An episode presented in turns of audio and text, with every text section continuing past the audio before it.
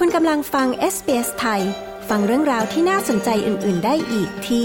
sbs.com.au/thai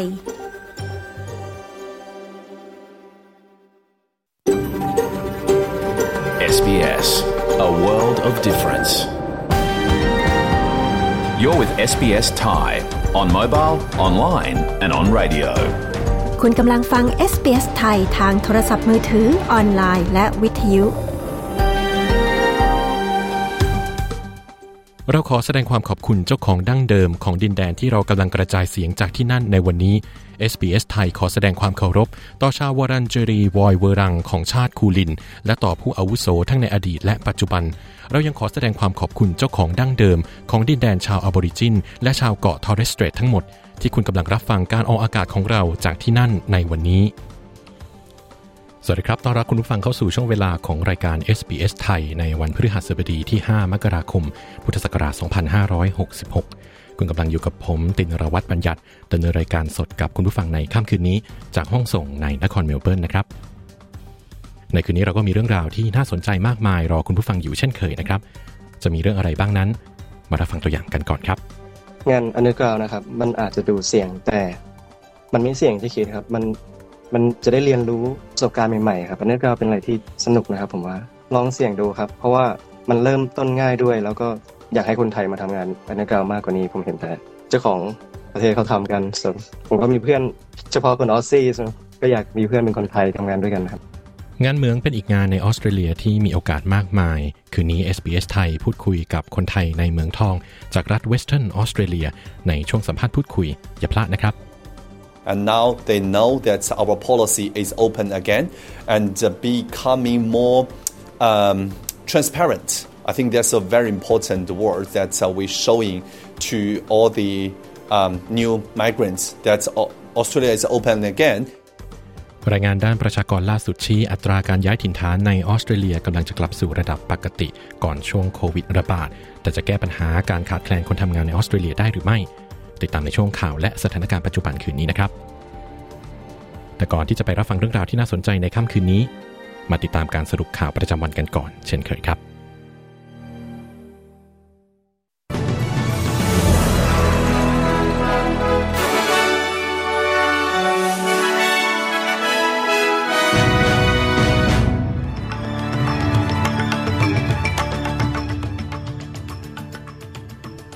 ออสเตรเลียเริ่มแล้วมาตรการคัดกรองผู้ติดเชื้อโควิด ในหมู่นักเดินทางจากประเทศจีนนิวเซาท์เวลส์เปิดตัวบริการด้านสุขภาพจิตทางโทรศัพท์ ครอบคลุม 30 ภาษาครั้งแรกในออสเตรเลีย ที่เมืองไทยรัฐมนตรีสาธารณสุขยืนยันมาตรการป้องกันโควิด รับนักท่องเที่ยวต่างชาติ ยึดหลักเท่าเทียมทุกชาติ หลังจีนเตรียมเปิดประเทศ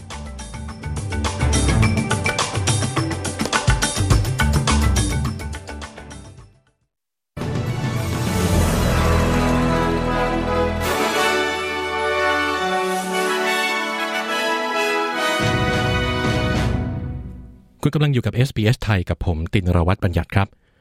มาร์คบัตเลอร์รัฐมนตรีสาธารณสุขของออสเตรเลียกล่าวว่ามีการใช้ข้อกำหนดใหม่สำหรับการตรวจเชื้อโควิด -19 ของผู้เดินทางมาจากประเทศจีนแล้ว โดยหวังว่าจะมีการใช้มาตรการดังกล่าวเพียงชั่วคราวเท่านั้น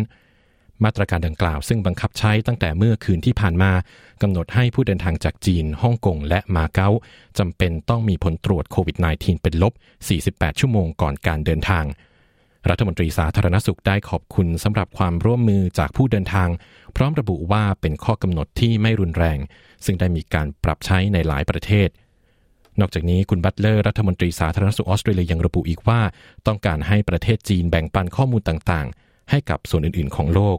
This is what governments, including Australia, are calling for. This is why we've put in place uh, these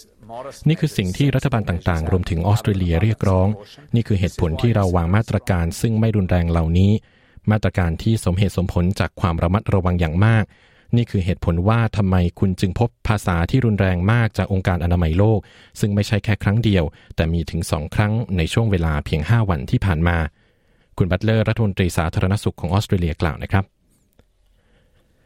ผู้เดินทางคนหนึ่งจากประเทศฮ่องกงกล่าวกับ SBS News ว่าถึงแม้จะเป็นเรื่องยากลำบากในการจัดการเพื่อตรวจเชื้อในนาทีสุดท้าย แต่ก็เข้าใจถึงความจำเป็นในการใช้มาตรการดังกล่าว actually stressful because we just knew one day before we flew. So we had to organize on the last day to get uh, to get the appointment to do the มันเครียดจริงๆ เพราะเรารู้ก่อนที่จะบินเพียงวันเดียว เราจึงต้องจัดแจงในวันสุดท้ายเพื่อให้ได้นัดตรวจ แต่หลังจากนั้นก็ไม่มีอะไรมาก แต่มันก็คงจะง่ายกว่าหากไม่ต้องทำผู้เดินทางจากประเทศฮ่องกงคนหนึ่งระบุกับ SBS News นะครับส่วนที่สหรัฐประธานาธิบดีโจไบเดนได้แสดงความกังวล ต่อการจัดการการแพร่ระบาดของเชื้อไวรัสโควิด -19 ในประเทศจีน ความกังวลดังกล่าวเกิดขึ้นเมื่อองค์การอนามัยโลกได้กล่าวโทษว่า กรุงปักกิ่งรายงานตัวเลขผู้ติดเชื้อน้อยกว่าความเป็นจริง โดยรวมถึงยอดผู้เข้ารักษาในโรงพยาบาล และจำนวนผู้เสียชีวิต ทั้งนี้สหรัฐได้ร่วมกับหลายประเทศ ซึ่งรวมถึงออสเตรเลีย ในการกำหนดข้อจำกัดต่างๆสำหรับผู้ที่เดินทางมาจากประเทศจีนหญิงคนหนึ่งซึ่งได้รับการส่งตัวกลับมายังออสเตรเลียจากประเทศซีเรีย ถูกตั้งข้อกล่าวหาว่า เข้าไปและอาศัยอยู่ในดินแดนที่ถูกควบคุมโดยกลุ่มที่เรียกตนเองว่ารัฐอิสลามหรือ IS เมื่อปี 2014 หญิงวัย 31 ปี จากรัฐนิวเซาท์เวลส์คนดังกล่าว ถูกจับกลุ่มหลังเจ้าหน้าที่ตำรวจสหพันธรัฐออสเตรเลีย หรือ AFP ได้ดำเนินการตามหมายค้นที่ Young and Parklea ในวันนี้ เจ้าหน้าที่ตำรวจอ้างว่าหญิงคนดังกล่าวเดินทางไปยังซีเรียกับสามีของเธอ ซึ่งเชื่อว่าเสียชีวิตแล้วในซีเรียในปี 2018 และมีความตั้งใจที่จะเข้าไปยังพื้นที่ภายใต้การควบคุมของกลุ่ม IS ทีมต่อต้านการก่อการร้ายร่วมแห่งรัฐนิวเซาท์เวลส์ระบุว่า การจับกลุ่มดังกล่าวเกิดขึ้น หลังการสืบสวนที่ซับซ้อนและใช้เวลานาน โดยหญิงคนดังกล่าวมีกำหนดขึ้นศาลในวันนี้ และอาจต้องโทษจำคุกสูงสุดถึง 10 ปี อดีตผู้อำนวยการฝ่ายเตรียมความพร้อมของกระทรวงกลาโหมออสเตรเลียเชื่อว่าการใช้จ่าย 1,000 ล้านดอลลาร์ของรัฐบาล ในการจัดหาขีปนาวุธและจรวดใหม่นั้น เป็นการใช้เงินที่ไม่คุ้มค่า โดยข้อตกลงดังกล่าวจะทำให้กองทัพบบก และกองทัพเรือของออสเตรเลียได้รับเทคโนโลยีขีปนาวุธที่ทันสมัย เพื่อป้องกันภัยคุกคามในสภาพแวดล้อมที่มีความผันผวนมากขึ้น โดยตั้งแต่ปี 2024 เรือพิฆาตและเรือฟริเกตของออสเตรเลีย จะสามารถบรรทุกขีปนาวุธโจมตีทางทะเลได้ และจะมีการใช้งานระบบจรวดพื้นผิวสู่พื้นผิวระยะไกล ภายในปี 2027 ทั้งนี้ระบบจรวดในปัจจุบันมีพิสัยทำการ 300 กิโลเมตร และจะเพิ่มขึ้นตามความก้าวหน้าของเทคโนโลยี แต่เชอริลเดอรันอดีตผู้อำนวยการฝ่ายเตรียมความพร้อมของกระทรวงกลาโหมออสเตรเลีย กล่าวว่าการจัดซื้อนั้นไม่สมเหตุสมผลเมื่อเทียบกับขนาดและลักษณะประเทศของออสเตรเลียซึ่งเป็นเกาะ We actually really want to spend money avoiding that happening in the first place by investments in deterrence and by, by investments in, in multinational. เราต้องการใช้งบประมาณจริง ๆ เพื่อหลีกเลี่ยงไม่ให้สิ่งนี้เกิดขึ้นตั้งแต่แรก ด้วยการลงทุนด้านการป้องปราม และการลงทุนในการดำเนินการสร้างสันติภาพ และการสร้างยุทธวิธีในระดับนานาชาติ คุณเชอริลเดอรันอดีตผู้อำนวยการฝ่ายเตรียมความพร้อมของกระทรวงกลาโหมออสเตรเลียกล่าวนะครับ นอกจากนี้ในฐานะสมาชิกปัจจุบันของกลุ่มผู้นำด้านความมั่นคงของสภาพภูมิอากาศ คุณเดอรันยังกล่าวอีกว่า การเปลี่ยนแปลงสภาพภูมิอากาศโลกนั้น เป็นภัยคุกคามที่ใหญ่ที่สุดที่มีอยู่ต่อระเบียบของโลกช่วงนี้ติดตามสถานการณ์ที่เมืองไทยนะครับ รัฐมนตรีว่าการกระทรวงสาธารณสุขยืนยัน มาตรการป้องกันโควิด รับนักท่องเที่ยวต่างชาติ ยึดหลักเท่าเทียมทุกชาติ หลังจีนเตรียมเปิดประเทศ นายอนุทินชาญวีรกุล รองนายกรัฐมนตรี และรัฐมนตรีว่าการกระทรวงสาธารณสุข กล่าวถึงการเตรียมความพร้อม รองรับผู้เดินทางจากประเทศจีน กรณีจีนเตรียมเปิดประเทศรับนักท่องเที่ยว และให้คนจีนออกไปเที่ยวต่างประเทศได้ ว่าจะใช้มาตรการคัดกรองผู้เดินทางจากประเทศจีน เช่นเดียวกับประเทศอื่น โดยไม่มีการแบ่งแยกจำเพาะเจาะจง ผู้ทรงคุณวุฒิ หลาย ๆ ท่านนะครับที่เป็นทั้งคณะบดีคณะแพทยศาสตร์นะครับ เป็นทั้งอาจารย์ที่เกี่ยวข้องในเรื่องของโรคระบาดเนี่ยก็ได้ออกมาให้ความเห็นสอดคล้องต้องกันว่าประเทศไทยยังสามารถที่จะบริหารจัดการสถานการณ์โควิดได้ แล้วก็เพื่อไม่ให้เป็นประเด็นอ่อนไหวในทุกๆด้าน แล้วก็พิจารณาจาก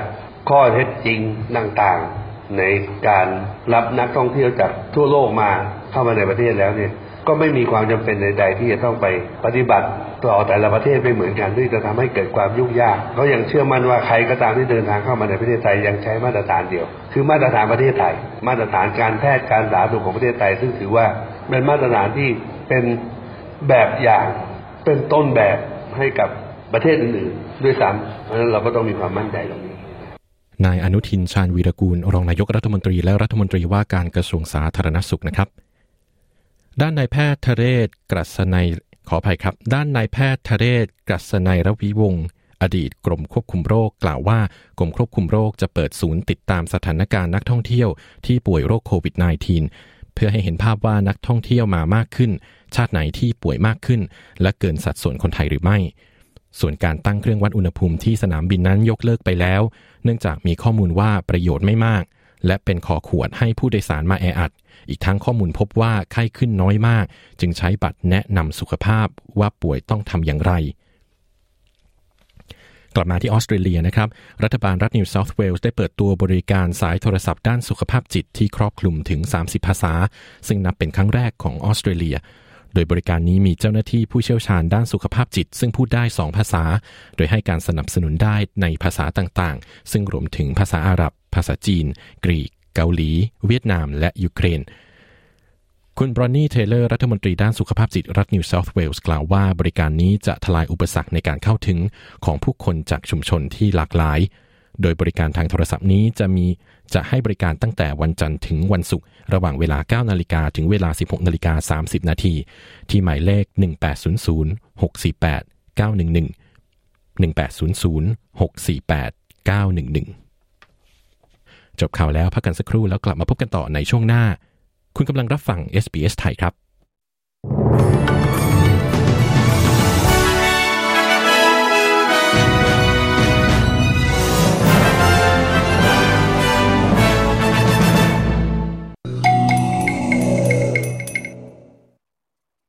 คุณกำลังฟังรายการวิทยุ SBS ไทยกับผมตินรวัตรบัญญัตินะครับ SBS ไทยมีข่าวสารมากมายจากทั่วออสเตรเลียรวมถึงเรื่องราวที่น่าสนใจจากชุมชนไทย และเรื่องราวที่มีประโยชน์ในการใช้ชีวิตอยู่ในออสเตรเลียนะครับ ติดตามเรื่องราวที่น่าสนใจจาก SBS ไทยได้ที่เว็บไซต์ของเราครับ sbs.com.au forward slash thai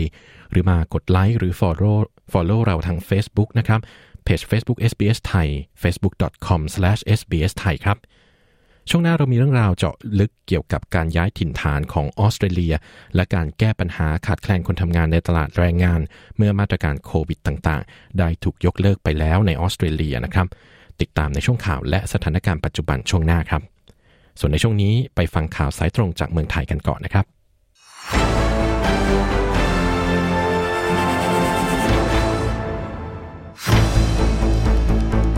สวัสดีครับ คุณกำลังอยู่กับสายตรงจากเมืองไทยครับ วันนี้ติดตามแนวทางการเปิดรับนักท่องเที่ยวของไทยจะเป็นอย่างไรบ้าง จับตาการเปิดประเทศของจีนจะส่งผลดีต่อไทยหรือไม่ และไปติดตามสถานการณ์โควิด -19 ล่าสุดที่เมืองไทยกันนะครับ ไปติดตามความเคลื่อนไหวล่าสุดได้จากคุณยศวัตรพงประพาสผู้สื่อข่าวพิเศษของ SBS ไทย ประจำประเทศไทยครับ สวัสดีครับ คุณยศวัตรสวัสดีครับคุณผู้ฟังทุกท่าน หลายประเทศมีมาตรการรับมือการเดินทางท่องเที่ยวของชาวจีน ที่เตรียมเปิดประเทศให้คนจีนออกไปเที่ยวต่างประเทศได้ แล้วประเทศไทยมีมาตรการรับมืออย่างไรครับ คุณยศวัตรวันนี้นายอนุทินชาญวิรกูลรองนายกรัฐมนตรี และรัฐมนตรีว่าการกระทรวงสาธารณาสุข เรียกประชุมหน่วยงานที่เกี่ยวข้องถึงมาตรการการเปิดประเทศรับนักท่องเที่ยวต่างชาติ ยืนยันว่าทุกประเทศที่เข้ามาในไทย จะถูกคัดกรองตามมาตรการเดียวกันทั้งหมด โดยมีข้อเสนอว่าก่อนเข้าประเทศไทยให้ฉีดวัคซีนโควิด -19 อย่างน้อย 2 เข็ม หากมีอาการป่วยทางเดินหายใจควรเลื่อนการเดินทาง และรักษาให้หายก่อน เพื่อที่จะเป็นการลดการแพร่โรคและให้ซื้อประกันสุขภาพเดินทางที่ครอบคลุมการรักษาโควิด -19 ก่อนเข้าประเทศ เพื่อลดภาระค่าใช้จ่ายด้านสุขภาพที่อาจจะเกิดขึ้น และนักท่องเที่ยวต่างชาติสามารถรับวัคซีนในไทยได้ แต่ต้องเสียค่าใช้จ่าย ส่วนมาตรการขณะพำนักในประเทศไทย จะมีการให้คำแนะนำผู้เดินทางป้องกันตนเองตลอดระยะเวลาที่อยู่ในประเทศไทย เช่นสวมหน้ากากเมื่ออยู่ในพื้นที่สาธารณะ ขนส่งสาธารณะ ล้างมือบ่อยๆ หากมีอาการทางเดินหายใจให้ตรวจคัดกรองด้วย ATK และหากมีอาการป่วยรุนแรงขึ้น ให้ไปตรวจรักษาที่สถานพยาบาล กรณีเดินทางออกจากประเทศไทย และประเทศปลายทาง นอกจากนี้ยังมีแนวทางในการเฝ้าระวัง โรคกลุ่มผู้ที่เดินทางจากต่างประเทศที่มีอาการทางเดินหายใจ โดยให้ได้รับการตรวจด้วย ATK และ RT-PCR รวมทั้งจัดตั้งศูนย์ปฏิบัติการติดตามสถานการณ์โรค และตอบโต้ภาวะฉุกเฉิน กรณีผู้เดินทางมาจากต่างประเทศ พร้อมทั้งเพิ่มกลไกการรายงานสถานการณ์ผ่านเว็บไซต์กรมควบคุมโรค เน้นจำนวนนักท่องเที่ยวและผลการตรวจคัดกรอง ผู้ที่มีอาการป่วยทางเดินหายใจที่สนามบินครับคุณยศวัตรครับการเปิดประเทศของจีนหลังผ่อนคลายมาตรการโควิดเป็นศูนย์จะส่งผลดีต่อไทยอย่างไรบ้างครับ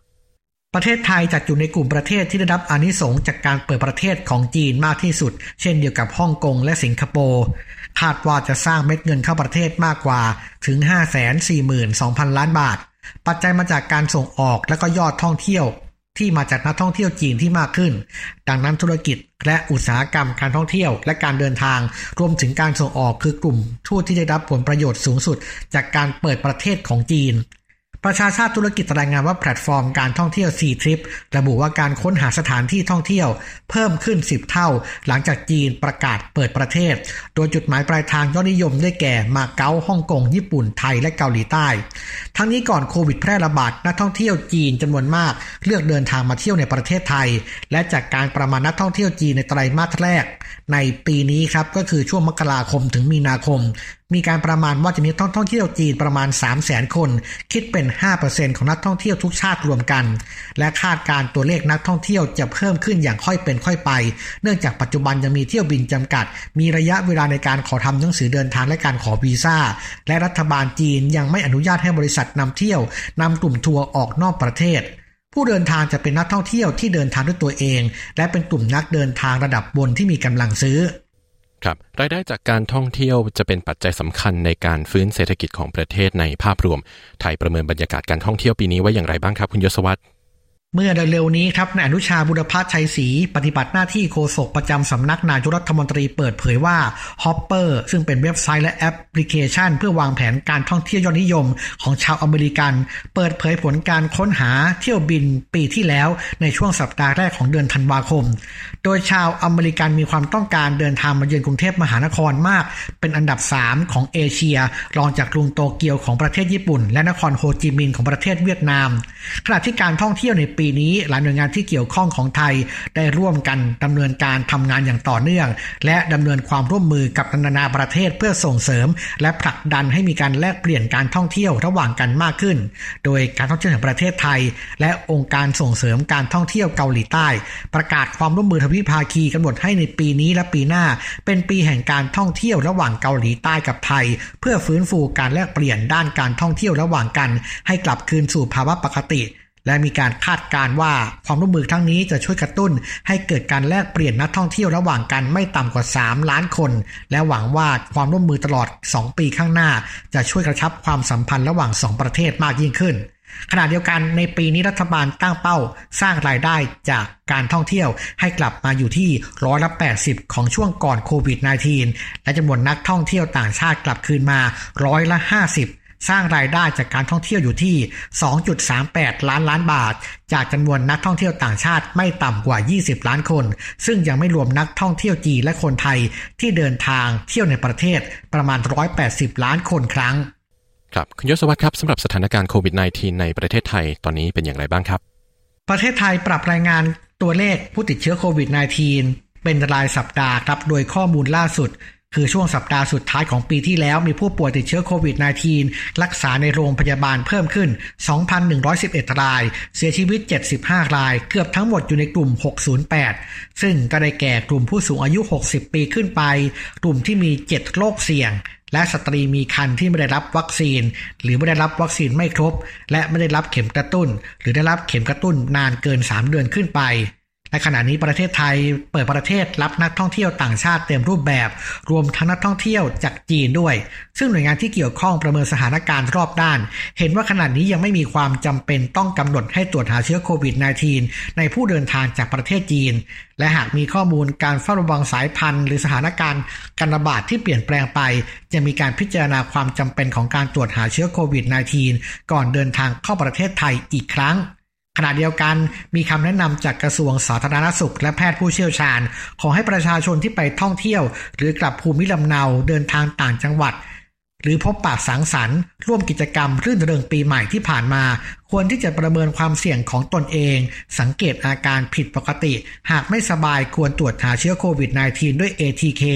ทันที ถ้าเป็นบวกแปลว่าติดเชื้อจำเป็นต้องแยกกักตัวจากคนอื่น 7-10 วัน จนกว่าอาการดีขึ้นไม่มีไข้และตรวจซ้ำได้ผลลบ แต่หากไม่สบายแล้วตรวจ ATK ได้ผลลบ ก็อย่าเพิ่งวางใจ ให้ตรวจซ้ำอย่างน้อย 3 วันติดกัน เพราะอาจจะเป็นผลลบปลอมได้ ที่สำคัญการใส่หน้ากากอย่างถูกต้อง ระหว่างใช้ชีวิตประจำวัน จะช่วยลดความเสี่ยงลงไปได้มาก ครับสำหรับวันนี้ขอบคุณคุณยศวัตรนะครับสำหรับสถานการณ์ล่าสุดจากประเทศไทย ขอบคุณมากครับยศวัตรพงประภาสรายงานข่าวสำหรับ SBS ไทย จากกรุงเทพมหานคร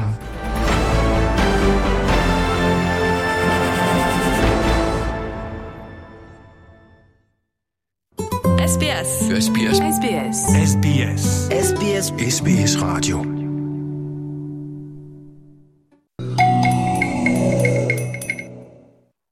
คุณยังคงอยู่กับช่วงเวลาของรายการ SBS ไทยกับผมตินรวัตรบัญญัตินะครับ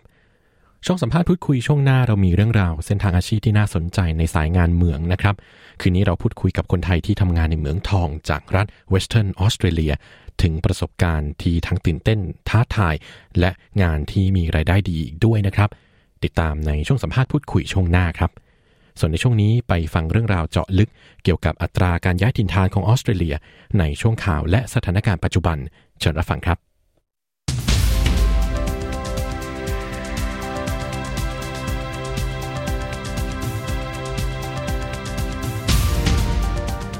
หลังการปิดพรมแดนและการจำกัดการเดินทางมาเป็นเวลาหลายปีจากสถานการณ์โควิด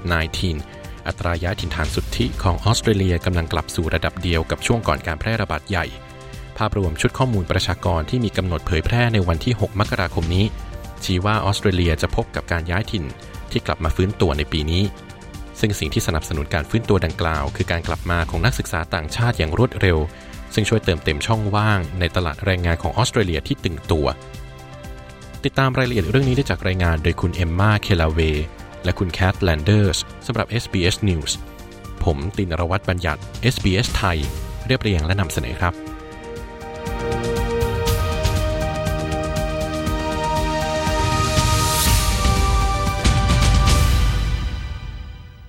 การแพร่ระบาดใหญ่ของเชื้อไวรัสโควิด -19 ได้ทำให้โลกหยุดนิ่งไป และก็ทำให้นักศึกษาต่างชาติและคนทำงาน เลือกที่จะเก็บกระเป๋าออกจากประเทศกันไปเป็นจำนวนมาก ข้อจำกัดด้านพรมแดนของออสเตรเลียที่เข้มงวดในเวลานั้น ได้ทำให้อัตราการย้ายถิ่นฐานสุทธิของออสเตรเลีย ลดลงเป็นครั้งแรกนับตั้งแต่สมัยสงครามโลกครั้งที่สองแต่เมื่อดูตัวอย่างข้อมูลด้านประชากรของรัฐบาลสหพันธรัฐในปี 2022 หรือ The Federal Government's 2022 Population Statement Data พบว่าข้อมูลดังกล่าวกำลังแสดงให้เห็นถึงการฟื้นตัว ข้อมูลใหม่นี้แสดงให้เห็นว่าอัตราการย้ายถิ่นฐานสุทธิของออสเตรเลีย น่าจะถึงระดับเดียวกับเมื่อช่วงก่อนการแพร่ระบาดใหญ่ของโควิด -19 ที่ 235,000 คน ภายในสิ้นปีงบประมาณปี 2022 ถึง 2023 หรือในสิ้นเดือนมิถุนายนนี้ และจะยังคงทรงตัวต่อไป คุณฉิงกวนนักประชากรศาสตร์จากมหาวิทยาลัยแห่งชาติออสเตรเลีย หรือ ANU กล่าวว่าสถานการณ์ที่เกิดขึ้นจากการแพร่ระบาดใหญ่ของโควิด -19 ได้ส่งผลกระทบอย่างมีนัยสำคัญต่อตลาดแรงงานของออสเตรเลีย We know that migrants, particularly including temporary migrants, um, skilled migrants, and as well as international students and working holiday visa. เราทราบว่าโดยเฉพาะในบรรดาผู้ย้ายถิ่น ซึ่งรวมถึงผู้ย้ายถิ่นชั่วคราว ผู้ย้ายถิ่นที่มีทักษะ เช่นเดียวกับนักศึกษาต่างชาติ และคนทำงานวีซ่า Work and Holiday พวกเขาได้มีบทบาทสำคัญอย่างมากในตลาดแรงงานของออสเตรเลีย พวกเขาเติมช่องว่างในตลาดแรงงาน และพวกเขาส่วนใหญ่กำลังทยอยกลายเป็นผู้ย้ายถิ่นถาวร ซึ่งมีทักษะในออสเตรเลีย และเติมเต็มส่วนที่ต้องการมีทักษะมากขึ้นในตลาดแรงงาน ดังนั้นในระยะยาวฉันคิดว่ามันเป็นสัญญาณในเชิงบวก เมื่อเราฟื้นตัวจนถึงระดับเดียวกับก่อนการแพร่ระบาดใหญ่ ในแง่ของการย้ายถิ่นระหว่างประเทศ คุณกวนกล่าว ด้านคุณจิมชาลเมอร์สรัฐมนตรีคลังกล่าวกับวิทยุ ABC ว่าแม้การย้ายถิ่นฐานจะเป็นส่วนสำคัญ ในการเติมช่องว่าง ในการขาดแคลนแรงงานของออสเตรเลีย แต่ยังต้องทำอะไรมากกว่านี้เพื่อให้เศรษฐกิจของประเทศเติบโต What we need to do is make sure it's never a substitute for training people or making it easier for people to work more if they want สิ่งที่เราจำเป็นต้องทำคือทำให้แน่ใจว่ามันไม่มีทางเป็นสิ่งทดแทนการฝึกผู้คน หรือทำให้ผู้คนทำงานง่ายขึ้นเมื่อพวกเขาต้องการทำงาน เพราะเรามีประชากรซึ่งกำลังมีอายุมากขึ้น เราต้องการตลาดงานที่สนับสนุนสิ่งนั้น และพื้นฐานจากผู้เสียภาษีที่สนับสนุนสิ่งนั้นได้ ดังนั้นมันจึงสำคัญมาก การย้ายถิ่นฐานเป็นสิ่งสำคัญก็จริง แต่มันไม่ใช่สิ่งเดียวที่มีอยู่ และมันไม่ใช่สิ่งทดแทน คุณชาวเมอร์สรัฐมนตรีคลังของออสเตรเลียกล่าวศาสตราจารย์แองเจล่า น็อกซ์ จากมหาวิทยาลัยซิดนีย์ผู้เชี่ยวชาญด้านการย้ายถิ่นฐานและการจ้างงาน กล่าวว่ามันเป็นโอกาสที่จะสร้างเส้นทางการฝึกฝน และเส้นทางอาชีพที่ดีขึ้นสำหรับผู้ที่ทำงานซึ่งให้ค่าตอบแทนต่ำ It will certainly assist in addressing shortfalls in skill. We need to be careful, though, that it is not something that enables poor quality jobs to persist. When we lost แน่นอนว่ามันจะช่วยแก้ไขปัญหาการขาดแคลนทักษะต่าง ๆ แต่เราต้องระวังไม่ให้มันเป็นบางสิ่งที่ทำให้งานคุณภาพต่ำยังคงอยู่เมื่อเราสูญเสียแรงงานอพยพย้ายถิ่นเป็นจำนวนมาก สิ่งที่เห็นได้ชัดคือมีงานคุณภาพต่ำเป็นจำนวนมาก ซึ่งคนทำงานท้องถิ่นจะไม่รับงานประเภทนั้น ซึ่งแปลความหมายเป็นการแข่งขัน และความก้าวหน้าทางสังคมในระดับที่สูงขึ้น คุณน็อกส์กล่าว การกลับมาของนักศึกษาต่างชาติอย่างรวดเร็ว คือปัจจัยหลักสำหรับอัตราการรับผู้ย้ายถิ่นฐาน ซึ่งได้รับการพิจารณาใหม่ ข้อมูลจากการคาดการชี้ว่าการอนุมัติวีซ่านักเรียนให้กับผู้ยื่นขอที่อาศัยอยู่ต่างประเทศ ระหว่างเดือนมีนาคมถึงเดือนกันยายนเมื่อปีก่อน อยู่ในระดับเทียบเท่าหรือมากกว่าจำนวนที่ได้มีการอนุมัติในช่วงเวลาเดียวกัน ก่อนการแพร่ระบาดใหญ่ของโควิด -19 จะเกิดขึ้นในปี 2019 คุณฮั่นยันจากตัวแทนด้านการอพยพย้ายถิ่นสำหรับนักเรียนต่างชาติมังกี้คิงกล่าวว่าสิ่งดังกล่าวนำมาซึ่งความมั่นใจอีกครั้ง จากนักเรียนต่างชาติที่กำลังกลับมาเรียนแบบตัวต่อตัว ว่าพรมแดนของออสเตรเลียจะยังคงเปิดอยู่ and now they know that our policy is open again and becoming more um, transparent. I think that's a ตอนนี้พวกเขารู้แล้วว่านโยบายของเราคือการเปิดอีกครั้ง และมีความโปร่งใสมากขึ้น ผมคิดว่ามันเป็นคำที่สำคัญมากที่เรากำลังแสดงให้ผู้อพยพย้ายถิ่นใหม่ทุกคนรู้ว่าออสเตรเลียกลับมาเปิดอีกครั้ง และใช่โปรดมาที่ออสเตรเลีย และเรามีความยินดีที่จะเชื้อเชิญคนหนุ่มสาวที่มีพรสวรรค์ทุกคนมาที่ออสเตรเลีย ดังนั้นผมจึงคิดว่านั่นคือสัญญาณบวกอย่างแท้จริง ที่ออสเตรเลียกำลังส่งออกไปทั่วโลก คุณหยันกล่าว ด้านคุณแคทริโอนาแจ็กสัน ประธานบริหารทบวงมหาวิทยาลัยของออสเตรเลีย กล่าวกับ ABC ว่ามันเป็นสัญญาณที่น่ายินดี International students sort of leading the charge in getting us back to where we were on migration before COVID. This is so important for getting us back into the sort of state of economic health we need to be in. นักเรียนต่างชาติเป็นผู้นำให้เรากลับมาในจุดเดิมก่อนโควิดระบาดในแง่ของการย้ายถิ่นฐาน สิ่งนี้สำคัญมากในการทำให้เรากลับมาในสถานะสุขภาพของระบบเศรษฐกิจที่เราต้องการ สังเกตดูว่าหลายประเทศทั่วโลกกำลังพบกับจุดยืนทางเศรษฐกิจที่มืดมนกว่าเรามาก แต่ก็น่ายินดีที่มีนักเรียนต่างชาติเหล่านั้น พร้อมกับการท่องเที่ยวและภาคส่วนอื่น ๆ ที่นำพาให้การย้ายถิ่นฐานของเรา กลับไปอยู่ในระดับก่อนโควิดระบาด ซึ่งเป็นจุดที่เราต้องรับมือกับปัญหาขาดแคลนทักษะที่ย่ำแย่ที่ยังคงเป็นปัญหาที่รุนแรงสำหรับเรา คุณแจ็คสันกล่าว แต่ไม่ใช่นักเรียนทุกกลุ่มที่สามารถกลับมายังออสเตรเลียได้อย่างเต็มที่ คุณแจ็คสันกล่าวอีกว่า International student numbers have recovered well. However, we're not all the way there. We're still about 18% across the board behind where we were pre-COVID. จำนวนนักเรียนต่างชาติฟื้นตัวกลับมาได้ดี แต่อย่างไรก็ดี เรายังไม่ไปถึงจุดนั้นเสียทั้งหมด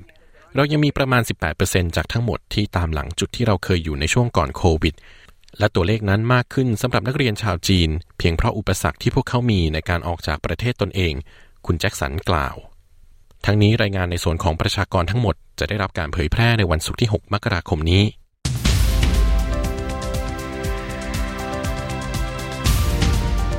ที่ผ่านไปเป็นรายงานโดยคุณเอมมา เคลาเว และคุณแคทแลนเดอร์สสำหรับ SBS News เรียบเรียงแนะนำเสนอโดย ตินรวัตรบัญญัติ SBS ไทย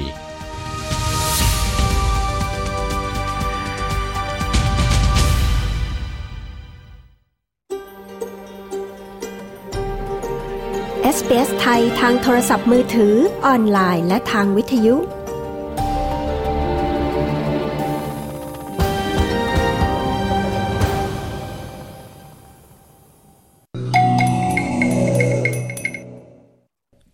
ผู้ฟังกลับเข้าสู่ช่วงเวลาของรายการ SBS ไทยกับผมตินรวัตรบัญญัตินะครับ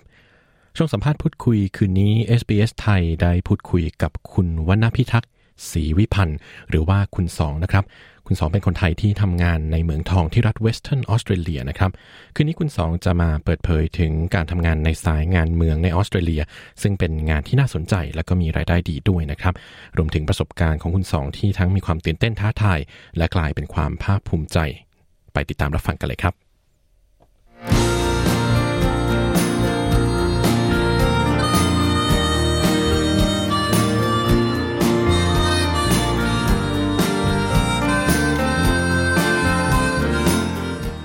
คุณผู้ฟังครับงานเมืองในออสเตรเลียเป็นอีกเส้นทางอาชีพที่น่าสนใจนะครับ คนไทยจำนวนไม่น้อยก็สนใจที่จะมาทำงานนี้ แต่งานนี้จะมีประสบการณ์อย่างไร รายได้เป็นอย่างไร และมีอะไรเกี่ยวกับงานนี้บ้าง วันนี้ SBS ไทยพูดคุยกับคุณวรรณพิทักษ์ศรีวิพันธ์หรือว่าคุณสองนะครับคนไทยที่ทำงานในเหมืองทอง ในตำแหน่ง shotfirer หรือว่าผู้ควบคุมการใช้วัตถุระเบิด ในเมืองแคลกูรีรัฐเวสเทิร์นออสเตรเลีย ถึงประสบการณ์และแง่มุมต่างๆ ในงานเหมือง ซึ่งรวมถึงเหมืองทองที่คุณสองกำลังทำงานอยู่ในตอนนี้ด้วยนะครับ ไปพบกับคุณสองได้เลยนะครับ สวัสดีครับคุณสองสวัสดีครับคุณแม็กซ์ ครับคุณสองครับช่วยแนะนำคร่าวๆ ถึงเรื่องราวของคุณสอง ตั้งแต่จุดเริ่มต้นที่ได้เข้ามาในออสเตรเลียนะครับ อะไรเป็นจุดเริ่มต้นที่ทำให้เราเข้ามาที่ออสเตรเลียครับ ครับผมปี 2011 นะครับผมเข้ามาออสเตรเลียตอนแรก ย้ายตามครอบครัวครับ ครอบครัวมาทำงานที่นี่หมด มาก็เริ่มเลยเป็น kitchen hand แล้วก็เรียนเชฟหลังจากนั้นครับ ก็คือเรียกว่าย้ายตามครอบครัวมาตั้งแต่ปี 2011 แล้วเราก็มาที่นี่แล้วก็เริ่มต้นจากงาน Kitchen Hand ก่อน ก็เป็นที่เป็นอาชีพเริ่มต้นที่หลายคนรู้จักกันดีนะครับ หลังจากที่เราทำ Kitchen Hand มาได้สักพักหนึ่งแล้วเนี่ยนะครับผมเราได้ขยับขยายหรือว่าไปเรียนต่อหรือว่าไปทำอะไรต่อไหมครับ หลังจากนั้นพอดีทราบมาว่าเคยเรียนคุกเกอรี่มาก่อนนะครับครับผมก็เรียนไปเรื่อยจาก certificate trade ก็เป็น certificate for hospitality cookery and bakery ครับ ก่อนที่เป็น diploma ครับ ครับเรียกว่าเริ่มเริ่ม start จาก cert cert สามก่อนเลยใช่ไหมครับ ใช่ครับ ถ้าเราพูดถึงวันนั้นเนี่ยเราทำงานเป็น kitchen hand แล้วเราก็เรียนมาเป็น cookery เนี่ย อะไรเป็นจุดเปลี่ยนครับที่ทำให้เราได้เข้ามาทำงานที่เหมืองทองอ่าหลังจากเรียน management ก็คือ certificate four hospitality ครับ ผมก็เลยไปทำ camp chef camp chef นี่หมายถึงว่าเป็นแคมป์ mobile camp อะครับ แล้วก็เสิร์ฟอาหารให้คนเมืองโดยเฉพาะแล้วก็มีเพื่อนที่เป็นคนเมืองคือก็คนคนที่เขากินข้าวแหละครับ เพื่อนก็แนะนำครับแบบเพื่อนคนทำงานเมืองเขาก็แนะนำว่า เออ ลองทำดูไหมล่ะสักปีสองปีอะไรอย่างเงี้ยครับแต่มันไม่ปีสองปีอะครับ ก็มาเลย ยาวเลย เข้ามาในเมืองเนี่ยจนถึงจากวันนั้นจนถึงวันนี้นี่ตอนนี้กี่ปีแล้วครับคุณสองสี่ปีครับโอ้เรียกว่านานเลยทีเดียวสี่ปี ครับผมก็เรียกว่านานเลยทีเดียวนะครับ จาก cookery มาเป็นคนทำงานเหมืองแล้วก็ได้อยู่ underground ด้วยก็คือได้เริ่มต้นมาจากเพื่อนแนะนำ ทีนี้เดี๋ยวเราเปลี่ยนจาก cookery ลงมาในเส้นทางเหมือง underground กันนะครับ ตอนนั้นที่เราเริ่มต้นเนี่ยครับผมงานเรียกว่าเป็นอาชีพหรือว่าตำแหน่งอะไรในเหมืองครับ เริ่มต้น underground ก็คือจะเป็น trainee truck driver ครับดัม truck operator ก็คือขับรถ truck ครับเป็น load ใน underground แล้วก็ขึ้นมา surface ขึ้นมาบนบนดินแล้วก็ดัมคือทิมเห็นให้ตรงเกรดอะไรเงี้ยครับครับ ก็คือขนจากข้างล่างขึ้นมาข้างบนใช่ครับแล้วก็ production คัดแยกให้ตรงเกรดใช่ครับครับแล้วหลังจากนั้นก็จะเป็น nippering nippering นี่คือผู้ช่วยคนขุดเจาะครับ ก็คือ physical work อะครับทำงานค่อนข้างหนักนิดนึง หลังจากนั้นก็มาเป็น service crew ก็คือ maintain พวกแบบคล้ายๆซ่อมนะครับ ซ่อมท่ออากาศ ซ่อมระบบน้ำระบบปั๊มน้ำอะไรทุกอย่าง อืมครับ ก็คือเริ่มจากขับรถ dump truck ใช่ไหมครับ แล้วก็เป็น nipper ใช่เป็นครับผู้ช่วยขุดเจาะ แล้วก็มาเป็น service คอยซ่อมบำรุงเครื่องมืออย่างนี้ใช่ไหมครับ ใช่ครับครับผมทีนี้แต่ละงานที่เริ่มมาเนี่ยนะครับผมเรียกว่าประสบการณ์เนี่ยค่อนข้างจะไม่เหมือนกันเลยตั้งแต่เปลี่ยนตำแหน่งคุณสองเริ่มต้นเราเริ่มต้นตอนแรกสุดเลยเนี่ยครับย้อนกลับไปตั้งแต่ตอนที่ขับรถดัมทรัคเลยเนี่ย เรามีประสบการณ์ขับรถมาก่อนไหมครับ ก็มีแค่ manual license นะครับ ก็คือขับรถเกียร์ธรรมดาเขาไม่ต้องการอะไรมากมายกว่านั้น อ๋อก็คือเป็นเกียร์ธรรมดาอย่างเดียวไม่จำเป็นต้องเป็นแบบว่าเป็นเป็นรถบรรทุกแบบเป้าหรือว่าเป็นแบบใหญ่ใช่ไหมครับ ใช่ครับ ง่ายมากในการมาเป็น trainee ครับ trainee dump truck อืมก็แค่ขับรถเกียร์ธรรมดาก็มาเริ่มต้นได้แล้ว ใช่ครับ ครับผมทีนี้เริ่มขับรถมาแล้ว แล้วก็ไปเป็นผู้ช่วยขุดเจาะ แล้วก็เป็นอ่าจนเหมือนว่าเป็นเจ้าหน้าที่ซ่อมบำรุงเนี่ยนะครับ หลังจากนั้นเราได้ทำอะไรต่อครับ ก็เป็น charge up ครับ charge up แล้วก็ shop fire ก็คือเป็นสองตำแหน่งที่เหมือนกัน charge up นี่คือ ผู้ช่วยของ shop fire ครับ shop fire เป็นคนที่ทำแพลนอะไรออกมาทุกอย่าง แล้วก็เป็นคนที่กดคนคนเดียวที่กดระเบิดได้ครับ ครับ เป็นคนเดียวที่กดอนุญาตระเบิดได้ครับ อนุญาตให้กด อนุญาตให้กด ทีนี้เราได้เป็นมาทั้ง Charge Up แล้วก็ได้เป็น Shot Firer ด้วยเนี่ยนะครับผม Charge Up เนี่ยที่ช่วย Shot Firer ทำงานเนี่ยทำงานอะไรบ้างครับชอบไฟปกติจะขึ้นบนเขาเรียกว่าขึ้นบนที่สูงนะครับ ใช้เครื่องเครื่องยกคอนโทรลเองในมือครับในบาสเกต จะขึ้นไปชาร์จ คนที่เป็นชาร์จจับนี่ก็คือ คอยมองว่า เออ ทุกอย่างโอเค เดินเดินสายระเบิดอะไรทุกอย่างเดินสายสัญญาณจุดฉนวนอะไรเงี้ยครับมันก็ได้คอมายตช่รววยจเหลืสออบความเรียบร้อยคอยช่วยเหลือนะครับ ใช่ครับ ครับผม ก็แล้วก็ได้เป็น shotfirer ในที่สุดทราบมาว่าเป็นเรียกว่าเป็นคนไทยคนแรกๆที่ได้ license เป็น shotfirer ด้วยใช่ไหมครับใช่ครับผมทราบว่าประมาณสองสามคนก็เหมือนอยู่ที่เพิร์ทก็มีใบ shotfirer เหมือนกัน แต่ก็เป็นช่วงคนแรกๆอะครับ ครับ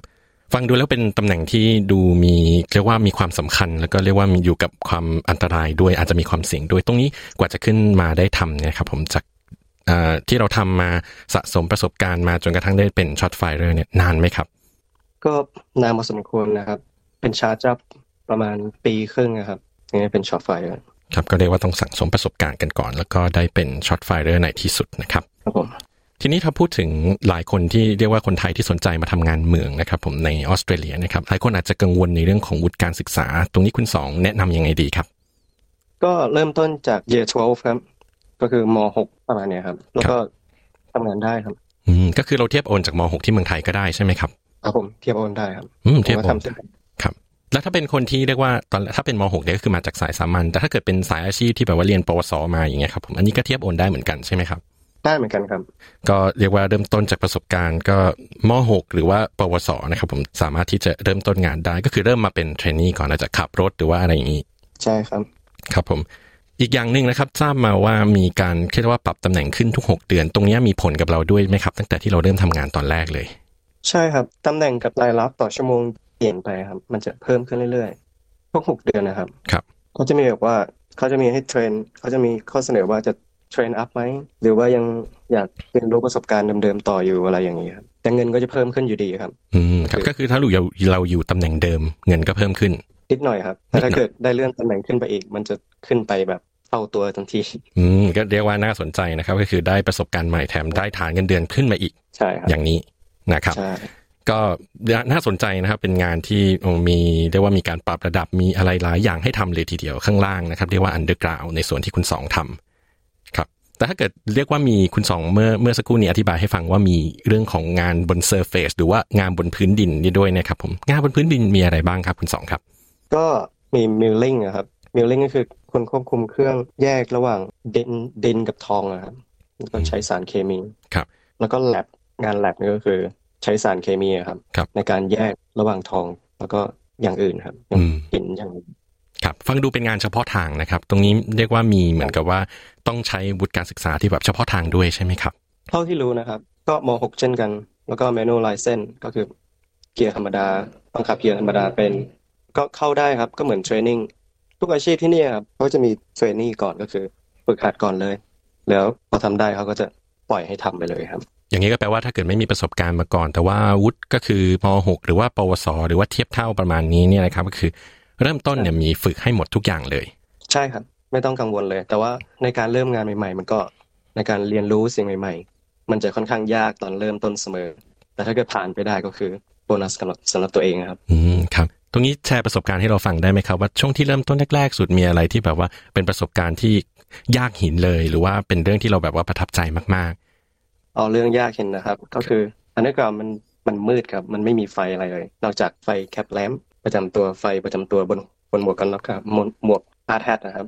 cap lamp มันเป็น share cap lamp ใช้ด้วยกันหมดแล้วคราวนี้ cap lamp มันมันทำงานไม่ค่อยดีไม่สามารถเปิดได้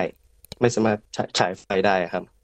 แล้วเสร็จมันมืดไปหมดก็อ๋อ stun ก็คือหยุดไปประมาณสิบวินาทีครับสิบวินาทีนั้นนี่คือ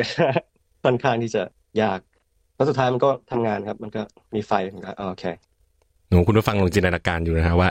ลงไปข้างล่างเมือง มืดสนิทไม่มีไฟเนี่ยมีแต่ไฟอยู่บนหัวอันเดียว เป็นเราธรรมดานี่เรากลัวเหมือนกันนะครับ ตอนนั้นรู้สึกกลัวนะแบบไฟหายคือแบบว่าต้องคลำทางออกไปแล้วเหมืองใหญ่มากอย่างนี้หรือเปล่าครับ ใช่ครับอืมต้องแบบอย่างแรกก็คือต้องหาเขาเรียกว่า refuge chamber ก็คือเหมือนกระท่อมเล็กๆแบบสร้างจากเหล็กหนาครับตรงนั้นจะมีแสงเอาไว้ลี้ภัยเหมือนตอนดินถล่มหรือว่าอะไรสักอย่างเป็นเหมือนว่าที่เหมือนฐานที่มั่นทำนองนี้ไหมครับ ใช่ครับอ๋อที่ลี้ภัยที่ลี้ภัยครับ ครับโอ้น่าสนใจนะครับ มีเรื่องประสบการณ์ตื่นเต้นนะไปตั้งแต่แรกมีไฟดับต้องควานหาไฟ แต่ก็แป๊บหนึ่งแต่ก็รอดมาได้นะครับ ใช่ครับ เพราะค่อนข้างที่จะทำมาตรฐานของ equipment นะครับ พวกอุปกรณ์ทุกอย่างเขาจะทำให้มาตรฐานตลอดเขาเช็คตลอดนะครับ จริงๆแล้วมันยากมากที่สักอย่างจะพังอะไรอย่างเงี้ยครับอืม ก็เรียกว่ามีมาตรฐาน อธิบายรวมๆให้ฟังได้ไหมครับหลายคนอาจจะสงสัย เพราะว่าบางทีอาจจะเห็นงานเมืองที่แบบว่าไม่ปลอดภัยหรือว่าอะไรแบบนี้ครับผมจากที่คุณสองทำงานประสบการณ์เป็นยังไงครับเล่าแบบเนื้อๆจากเราเลยประสบการณ์รวม ผมไม่คิดว่ามันอันตรายอย่างที่คิดก็คือมันอันตรายอะครับ ถ้าเกิดรู้ว่าอะไรที่มันจะเกิดที่มันจะสามารถที่จะทำร้ายเรา หรือว่าอุบัติเหตุที่มันจะเกิดขึ้น เราต้องวิเคราะห์ก่อนนะครับ ก็คือ เดินเข้างาน ก็ต้องวิเคราะห์ว่า มันหินจะถล่มไหมหรือว่ามัน support ดีหรือยังมันทุกอย่างมันโอเค ถ้าทำมานานๆเขาจะรู้อะครับว่าควรจะหลบหรือเลี่ยงยังไง ก็คือมีเรื่องของการประเมินความเสี่ยง ใช่ครับ ประเมินความเสี่ยงว่าตรงนี้ไปได้ไหมตรงนี้อันตรายหรือเปล่า ใช่ครับครับเราก็ report อะไรทุกอย่าง report ให้ supervisor ทุกอย่าง มันก็เซฟสำหรับทุกคนนะครับ ก็คือบรรยากาศโดยรวมเรียกว่ามีความปลอดภัยดีนะครับ มีขั้นตอนมีเรื่องของการประเมินความเสี่ยง มีการรายงานความเสี่ยงให้กับ เรียกว่าหัวหน้าหรือว่าผู้คุมงานประมาณนี้ ใช่ครับ ครับ ทีนี้ถามคุณสองนิดหนึ่งว่าในที่เราทำงานมาเนี่ย เคยเรียกว่าเกิดเหตุการณ์ที่เรียกว่าเราตอนเมื่อเมื่อสักครู่นี้เราคุยเรื่องว่าประสบการณ์ยากหินในระหว่างที่เราฝึกงาน ทีนี้ในประสบการณ์ที่ระหว่างการทำงานเนี่ย เคยมีเหตุการณ์ที่เรียกว่า พาเราใจเสียหมายว่าเกิดขึ้นไหมว่าอะไรถล่มหรือว่าอะไรพังลงมาอะไรประมาณนี้ครับ เคยมีครับ เพราะโดยเฉพาะชาร์จับแล้วด้วยอันชาร์จิงก็คือการใช้ explosive ผมเคยไปชาร์จเขาเรียกว่าชาร์จนะครับเอาสารระเบิดไปใส่ในรูที่เขาเจาะไว้ แล้วเสร็จเขาเรียกว่า stove มันเป็น open stove ก็คือ ข้างบนคือว่างเลยไม่มีอะไร แล้วคราวนี้ผมไปชาร์จ แล้วผมได้ยินเสียงอะไรอย่างหนึ่งผมก็เลยถอยกลับ หลังจากนั้นก็ดินแล้วถล่มลงมาครับ ก็คือ ground collapse โอ้ก็เรียกว่าถล่มลงมาเลย เราเฉียดฉิวใช่ไหมครับประสบการณ์วันนั้น ใช่ครับโอ้มันคือจะต้องต้องฟังอยู่ตลอดนะครับ เพราะว่าหินมันถ้าเกิดมันจะขยับมันจะส่งเสียงก่อนแล้วเราต้องขยับเร็วครับอืมคือแล้วหูเราต้องไวต้องฟังเสียงอะไรผิดปกติ ใช่ครับ ประมาณนี้โอ้แล้วก็ทำงานเป็นชาร์จอัพต้องวางสารระเบิดต้องเข้าไปในพื้นที่ที่ เรียกว่าเหมือนว่ามันมีโอกาสที่ว่ามันจะถล่มลงมา เพราะว่าเราจ้องหรือว่าตั้งตั้งใจที่จะระเบิดมันอยู่แล้วประมาณนี้ ใช่ครับ ก็ค่อนข้างเสี่ยงครับ เรียกว่าเป็นประสบการณ์ท้าทายเหมือนกันนะเวลาทำงานครับแต่ก็ภูมิใจครับ เวลาถ้าเกิดทำงานออกมาได้ดีทำงานออกมาได้สำเร็จตามยอดตรงเป้า เราก็ได้โบนัสด้วยแล้วเราก็ภูมิใจด้วยครับ อืมครับผมก็น่าสนใจทีเดียวครับ เป็นประสบการณ์ท้าทายแล้วก็เรียกว่ามีรางวัลตอบแทนที่ว่าคุ้มค่านะครับ ทีนี้ถามคุณสองอีกอย่างหนึ่งก็คือ เวลาที่เราอยู่ underground เนี่ยนะครับอยู่ข้างล่างเนี่ยครับผมเรื่องของ ที่พักหรือว่าสวัสดิการที่อยู่ภายใน site ที่เราทำงานเนี่ยเป็นยังไงบ้างครับ เราต้องเดินทางจากบ้านมาที่นี่ตลอดหรือว่าเรามีที่พักหรือยังไงครับ อธิบายให้เราฟังหน่อยได้ไหมครับคุณสองมันจะมีสองแบบครับ ก็คืออย่างแรกก็คือ คนที่ local ก็คือคนที่ทำงานอยู่บ้านใกล้ที่ทำงาน ก็จะมีรถbus ไปรับครับกลับบ้านทุกวันแล้วถ้าเกิดคนที่ทำงาน fly in fly out อย่างเช่น FIFO ก็ก็คือสมมุติว่าคุณอยู่ที่เพิร์ธเขาก็จะมี เครื่องบินให้ครับเขาก็จ่ายค่าเครื่องบินให้ทุกอย่าง อืมแล้วก็มีสำรองที่พักในเหมืองให้ มีอาหารให้ทุกอย่างครับ อืมก็คือมีมีอาหารมีที่พัก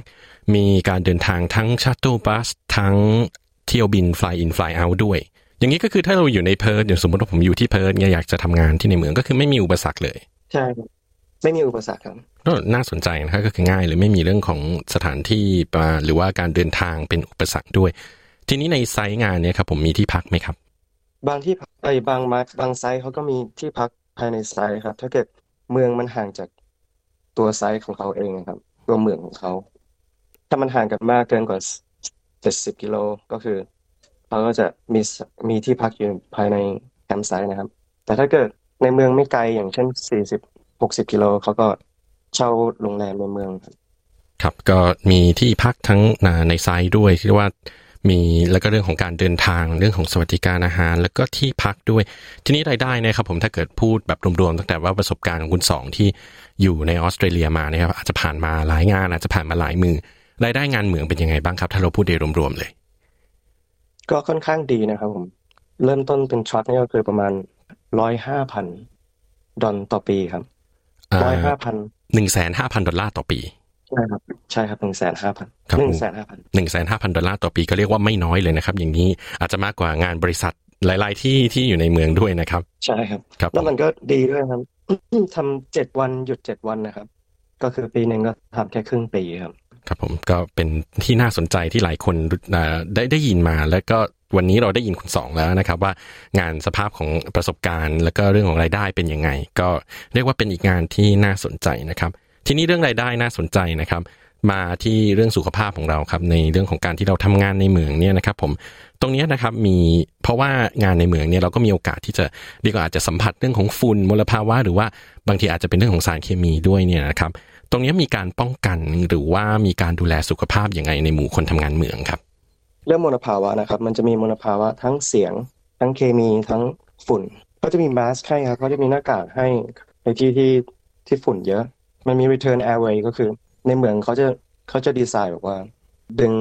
อากาศที่ดีเข้าไปในเมือง แล้วก็อากาศที่เสียเขาจะปล่อยออกไปอีกทีหนึ่งมีการหมุนเวียนของอากาศอยู่ตลอดเวลา เรื่องเสียงก็คือทุกคนต้องใส่ earplugs class สี่หรือห้าครับ ก็คือค่อนข้างที่จะป้องกันการได้ยินได้สูงมาก แล้วก็เรื่อง safety ครับพวกถุงมือพวกมีให้ตลอดเวลาครับ ครับก็สำหรับคนที่อาจจะกังวลเรื่องของความปลอดภัยในการทำงานในเหมืองก็คือ แม้ว่าจะเป็นงานที่เรียกว่าเจอเรื่องของมลภาวะทั้งฝุ่นทั้งเสียง ทั้งสารเคมี ก็มีเรื่องของการป้องกันอยู่ในเหมืองด้วยเช่นกันนะครับใช่ครับ คุณผู้ฟังกำลังอยู่กับ SBS ไทยกับผมตินรวัตรบัญญัตินะครับ ขณะนี้เรากำลังพูดคุยอยู่กับคุณสองนะครับ หรือว่าคุณวรรณพิทักษ์ศรีวิพันธ์ คนไทยที่ทำงานในเหมืองทองที่เมืองคาลกูร์ลีรัฐเวสเทิร์นออสเตรเลีย ในตำแหน่งงานช็อตไฟเ e อร์หรือว่าผู้ควบคุมการใช้วัตถุระเบิด ที่กำลังพูดคุยถึงประสบการณ์ในหลายแง่มุมของการทำงานในเหมืองทองนะครับ คุณสองครับในโดยรวมๆแล้วเนี่ยนะครับความรู้สึกที่เราเลือกงานนี้ สิ่งที่เราได้ความภูมิใจเล่าให้เราฟังหน่อยได้ไหมครับ เรื่องงานนะครับเรื่องตารางงานมันมันมีวันเยอะที่จะอยู่ครอบครัวก็รู้สึกดีใจที่อยู่ครอบครัวมากขึ้น แล้วก็เรื่อง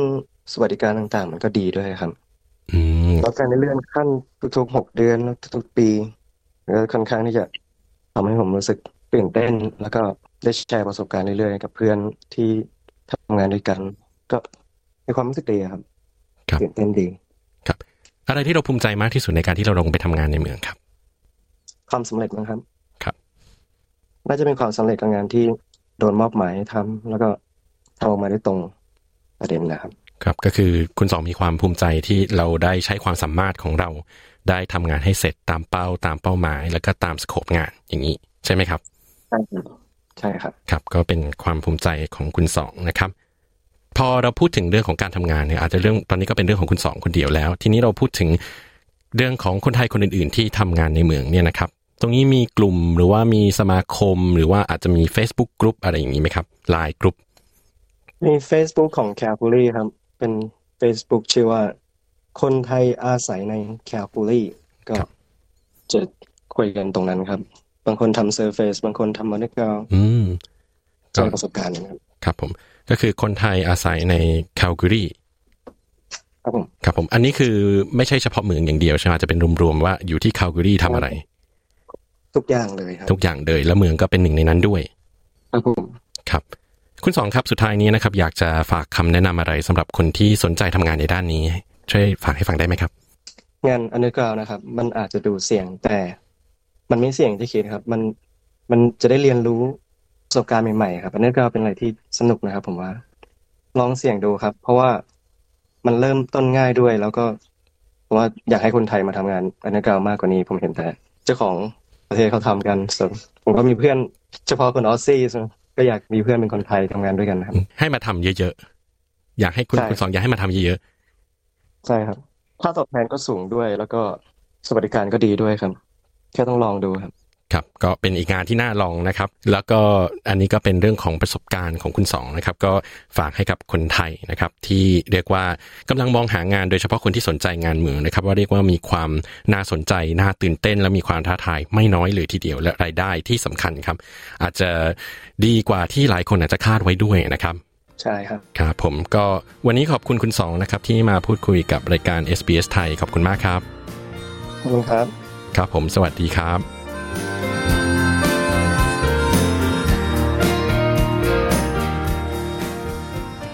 ที่ผ่านไปนะครับเป็นบทสัมภาษณ์คุณวรรณพิทักษ์ศรีวิพันธ์หรือว่าคุณสองคนไทยที่ทำงานในเมืองทอง ในตำแหน่ง shotfirer หรือว่าผู้ควบคุมการใช้วัตถุระเบิด ที่เมืองคาลกูร์ลีรัฐเวสเทิร์นออสเตรเลีย ผมตินรวัตรบัญญัติ SBS ไทยรายงานครับ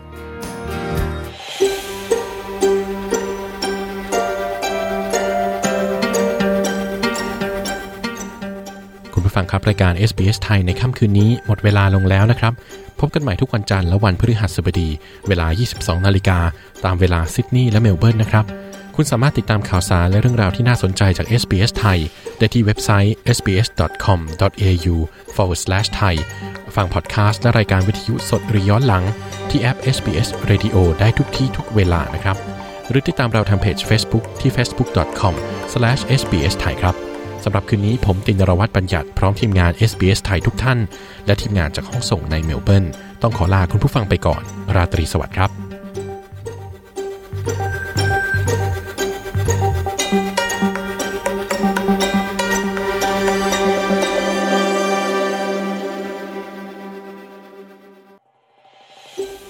ต้องการฟังเรื่องราวน่าสนใจแบบนี้อีกใช่ไหม ฟังได้ทาง Apple Podcast Google Podcast Spotify หรือที่อื่น ๆ ที่คุณฟัง podcast ของคุณ